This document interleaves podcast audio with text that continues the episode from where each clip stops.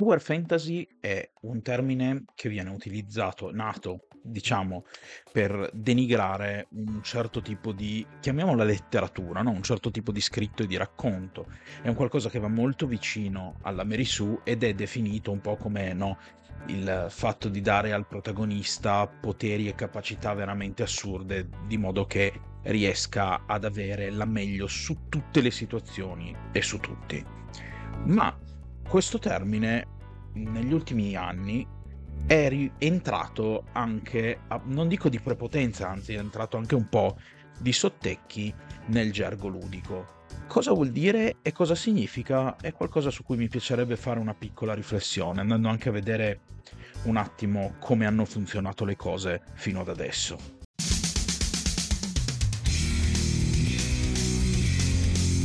La spirale ludica scopriamo le regole del gioco.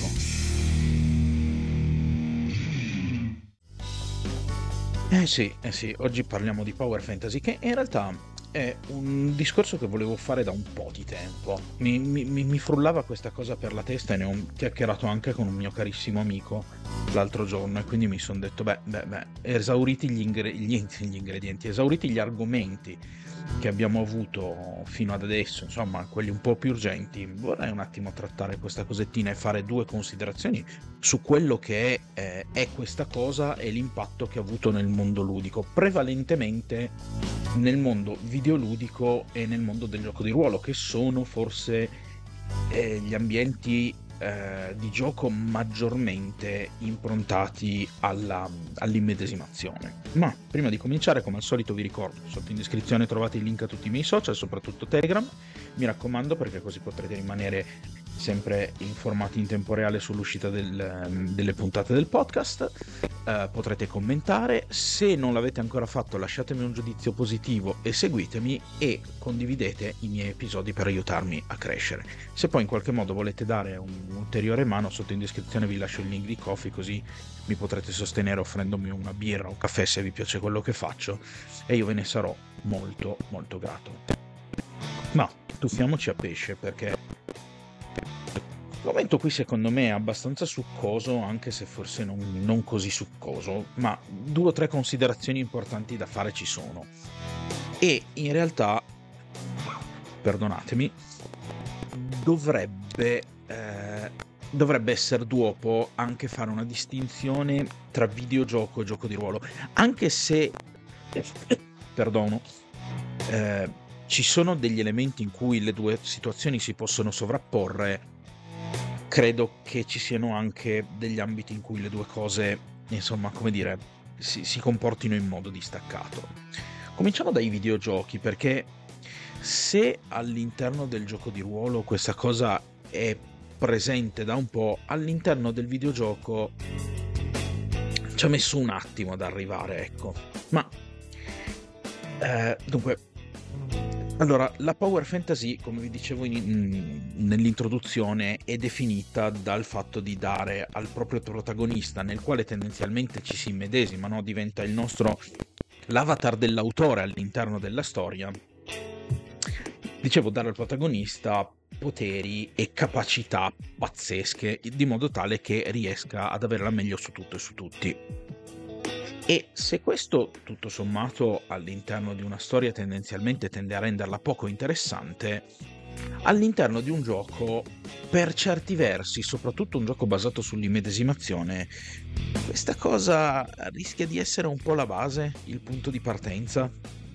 Ora, eliminiamo eh, dall'ambito ludico tutti quei giochi che chiaramente non ci pongono strettamente in un ambiente in cui ci dobbiamo immedesimare in un personaggio, quindi togliamo via eh, strategici, puzzle game, tutte queste cose, racing game, tutte queste cose qui. Nonostante anche per i racing game. Però vabbè, no, sono un discorso che veramente non, non c'entra niente con questo. Anche se un giorno magari una piccola disamina su che cosa sono diventati, che cosa sono e dove stanno andando potremmo anche farlo. Ma vi dicevo, nella, nel, nel, nell'ambiente ludico questa cosa è un po' la base e nei videogiochi forse abbiamo avuto, mh, soprattutto con lo sparatutto in prima persona, un'esplosione di questo tipo di, di, non saprei nemmeno bene come definirlo, di questo tipo di approccio. Ecco. Perché se è vero che eh, il nostro personaggio eh, è qualcuno che magari non è così forte e non è chissà chi, è altrettanto vero che viene comunque messo in una situazione che deve essere comunque una situazione interessante che cattura quindi magari una storia anche un po' complessa con tanti pedini al suo interno e deve prevalere su di essa perché giocatore deve arrivare alla fine del gioco e trovare quando arriva alla fine del gioco trovare una schermata che gli dica hai vinto qualcosa che gli faccia capire di essere riuscito a trionfare e quindi in questo senso un po' la power fantasy diventa necessaria all'interno dei giochi. Poi per carità, questa cosa viene eh, sviscerata in modi diversi, però ad ogni buon conto questa cosa diventa fondamentale. Che cosa però contraddistingue la power fantasy nei videogiochi? Perché si parla di power fantasy solo in alcuni casi e secondo me a buon titolo. Perché, come vi ho già detto, se dovessimo tenerla in senso letterale, questa cosa praticamente sarebbe, si applicherebbe a qualunque protagonista videoludico. E ha poco senso, perché è un po' la, la, la base, no? Diciamo. Qui si tende a stabilire uno standard nel quale il giocatore può muoversi senza che questa cosa necess- rientri fa- necessariamente all'interno di una power fantasy se noi pensiamo, che so io, a un Call of Duty, a un Ghost Recon, a, un, a uno Splinter Cell, sono giochi che tendenzialmente ci mettono nelle mani di protagonisti molto capaci, ma non straordinari. Si comincia a parlare di power fantasy all'interno del videogioco quando le capacità del nostro personaggio cominciano a diventare seriamente fuori dall'ordinario. Mi vengono in mente due esempi che, di cui vorrei fare una piccola analisi. Il primo è Prototype, io non so se ve lo ricordate, è un gioco degli anni intorno al 2010, forse poco prima, non mi ricordo l'anno esatto, in cui noi eh, interpretavamo un personaggio che nel primo era il protagonista e nel secondo era l'antagonista, una scelta che peraltro ha fatto anche un po' discutere. E questo protagonista, man mano che giocavi, accumulava dei poteri pazzeschi, ma cominciava già da una base piuttosto corposa, cioè i primi poteri che si avevano comunque permettevano di raccogliere lanciare le macchine, correre eh, sui palazzi, planare, insomma si potevano fare un sacco di cose, si, si, eravamo letteralmente quelle che vengono chiamate delle eh, bullet sponge, no? delle spugne per proiettili, ci, ci sparavano e ci smitragliavano e ci cannoneggiavano senza che il nostro personaggio morisse, quindi l'impatto che noi avevamo sul mondo di gioco era pazzesco ed era destinato a crescere perché poi avremmo guadagnato nuovi poteri per continuare a fare quello che facevamo e farlo in modo ancora più disastroso. Di per sé il gioco era divertente e fondava però tutto forse un po' troppo sulla sua power fantasy. Nel senso che il gioco eh, tendeva, pur facendo acquisire dei mh, poteri nuovi, a non dare al giocatore una crescita così grossa, nel senso che erano veramente pochi gli scalini del gioco che non potevano essere sorpassati già fin dall'inizio. E quello che noi affrontavamo era, era tendenzialmente quasi sempre la stessa cosa, magari in un numero maggiore, a volte poi succedevano delle cose per cui il numero di nemici aumentava a dismisura, però in fondo a tutto questo noi eravamo straforti all'inizio e la nostra forza non veniva letteralmente mai messa in crisi. Perché con noi non cresceva, praticamente, se non pochissimo, il nostro nemico. Non c'era un nemico gigantesco che avremmo dovuto affrontare e che non eravamo ancora capaci di affrontare alla fine della fiera. E quindi il gioco a un certo punto si perdeva un po' in questa cosa, cioè che cosa rendeva il gioco affascinante? Il fatto che tu fossi fortissimo. E, e, e basta. Questo mi ha fatto capire che la crescita anche all'interno della Power Fantasy è fondamentale. Ed è una cosa che è fondamentale sia nel gioco di ruolo che nel videogioco. Cioè, dove abbiamo la Power Fantasy e dove non c'è la Power Fantasy? Fondamentalmente la Power Fantasy alla fine della fiera sta nel punto in cui parte il nostro personaggio. Un buon gioco è un gioco in cui possiamo far crescere il nostro personaggio e qui, ripeto, abbiamo escluso tutti i giochi che non hanno un protagonista singolo. Un gioco in cui possiamo far crescere in qualche modo il nostro personaggio. La Power Fantasy semplicemente prende il punto di partenza e lo sposta più in alto.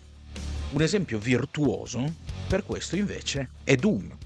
Se voi vi ricordate quello del 2016, Doom comincia che siamo legati in catene e ci agitiamo. La situazione lì per lì all'apparenza sembra disperata. Quando si avvicina un demone strappiamo le, carte- le catene come se fossero fatte di burro, facciamo letteralmente esplodere la testa del demone schiantandola sul, sul nostro sarcofago e cominciamo una carneficina allucinante di demoni che vengono fatti letteralmente a pezzi a mani nude dal nostro protagonista. Questa è in pieno una power fantasy. In Doom siamo letteralmente una forza della natura, un qualcosa che l'inferno teme e sigilla. Facciamo paura persino al, de- al demonio in persona. E questo però in Doom è fatto bene. Perché? perché all'inizio noi non siamo capaci di affrontare qualunque cosa. Alcuni demoni più grossi sono effettivamente in grado di metterci gravemente in difficoltà. Quindi, man mano che il gioco progredisce, noi abbiamo sempre e costantemente una sfida. E questo è il punto chiave. Avere una sfida. E una crescita, ma tendenzialmente una sfida. Perché? Beh, perché se vogliamo giocare, spianare le cose così tendenzialmente potrà essere divertente per un po', vedi prototype, e poi dopo un po' si sbadiglia. Quindi la faccenda, e qui entriamo anche nell'ambito del, del, del, del gioco di ruolo, come si può svolgere? Come, come si gestisce bene una power fantasy? Si gestisce bene secondo me, una power fantasy facendo sì che i nostri avversari siano alla nostra altezza. Un avversario deve essere una minaccia proporzionata. È sempre qui il discorso giusto. È la proporzione, lasciandosi sempre però uno spazio perché ci possa essere qualcosa di più grosso. Faccio un esempio, più legato al gioco di ruolo in questo momento. Uno dei miei giochi preferiti in assoluto è Exalted.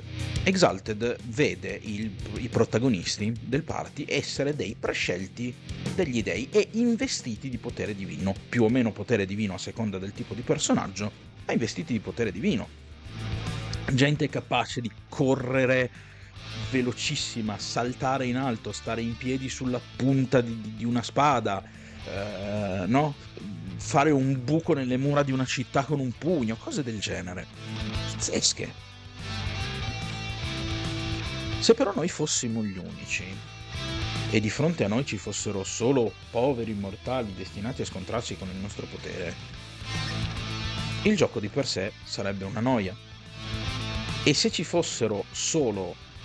Mm, e se ci fossero comunque gente che però è solo nostra pari, sarebbe una noia comunque perché a un certo punto noi comunque vorremmo vedere il nostro personaggio crescere, un minimo, almeno un minimo. Ma se il nostro personaggio dovesse crescere,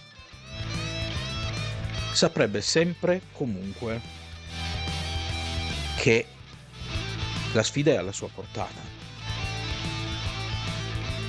Per cui, quando io Master Exalted, tendo oltre a mettere spesso e volentieri i giocatori in situazioni che li facciano sentire potenti, perché comunque è fondamentale in Exalted che i giocatori si sentano potenti.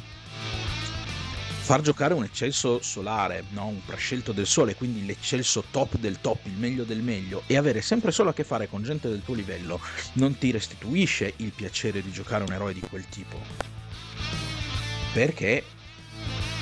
Perché se sono un solare devo essere il top del top e io devo vederlo il fatto che sono il top del top, maledizione. Però è altrettanto importante che col passare del tempo non siano tutti avversari che io calpesto senza vederli. No. Chiaramente deve esserci qualcosa. Non solo deve esserci da qualche parte qualcosa che è in grado di mettermi gravemente in crisi. Perché poi deriva da questo, no? Il fatto dell'essere messi in crisi non diminuisce il potere che abbiamo, anzi lo esalta perché nel momento in cui il nostro personaggio viene messo in crisi e superiamo questa crisi ci sentiamo ancora più forti. Uno dei punti su cui si basano i Souls nella loro difficoltà, ok, no, non voglio parlare adesso della difficoltà e del livello di difficoltà, però una delle cose su cui si basa la difficoltà dei Souls è proprio il senso di soddisfazione nell'aver abbattuto un nemico forte.